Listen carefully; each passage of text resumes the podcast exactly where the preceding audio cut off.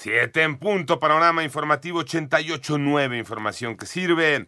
Yo soy Alejandro Villalbazo. Es lunes 1 de mayo, Iñaki Manero. Vámonos con el panorama. Al menos 18 personas fallecieron. 33 más resultaron heridas el sábado luego de que un autobús de turismo cayera por un barranco.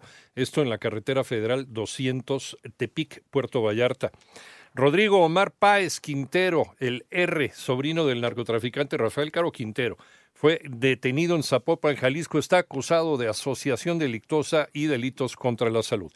Y el Sindicato Nacional de Trabajadores del Sistema de Transporte Colectivo Metro aquí en Ciudad de México pidió al gobierno de la ciudad la suspensión del servicio de la terminal Pantitlán de la línea 9 ante el riesgo latente, dice, de un descarrilamiento.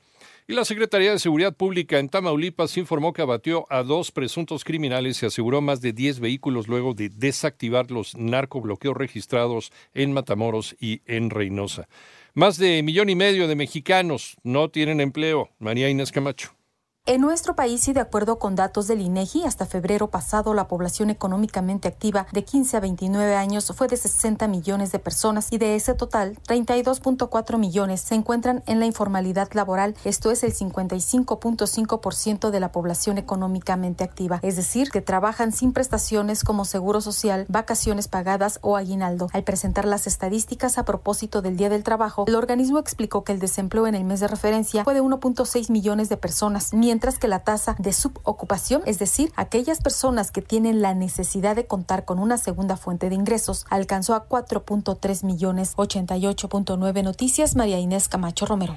Con la reforma a aviación civil se busca recuperar categoría 1 en seguridad aérea. Toño Aranda. La Agencia Federal de Aviación Civil podrá solicitar la auditoría de evaluación de seguridad en la aviación internacional para estar en posibilidad de recuperar la categoría 1 en seguridad aérea, informó la Secretaría de Infraestructura, Comunicaciones y Transportes por medio de un comunicado. La reforma hecha a la Ley de Aviación Civil, al publicarse en el Diario Oficial de la Federación, permitirá el cierre de las tres no conformidades faltantes referentes a leyes que permitan regular y supervisar la certificación y supervisión de las evaluaciones médicas del personal, llevar a cabo investigaciones investigaciones regulatorias en accidentes e incidentes y dar a la Agencia Federal de Aviación Civil autoridad legal y reglamentaria para emitir certificados médicos. Para 88.9 Noticias, Antonio Aranda.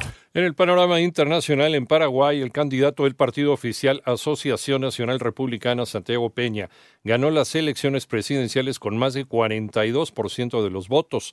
El Papa Francisco se reunió el sábado con refugiados ucranianos en el segundo día de su visita a Hungría, diciéndoles que un futuro diferente es posible.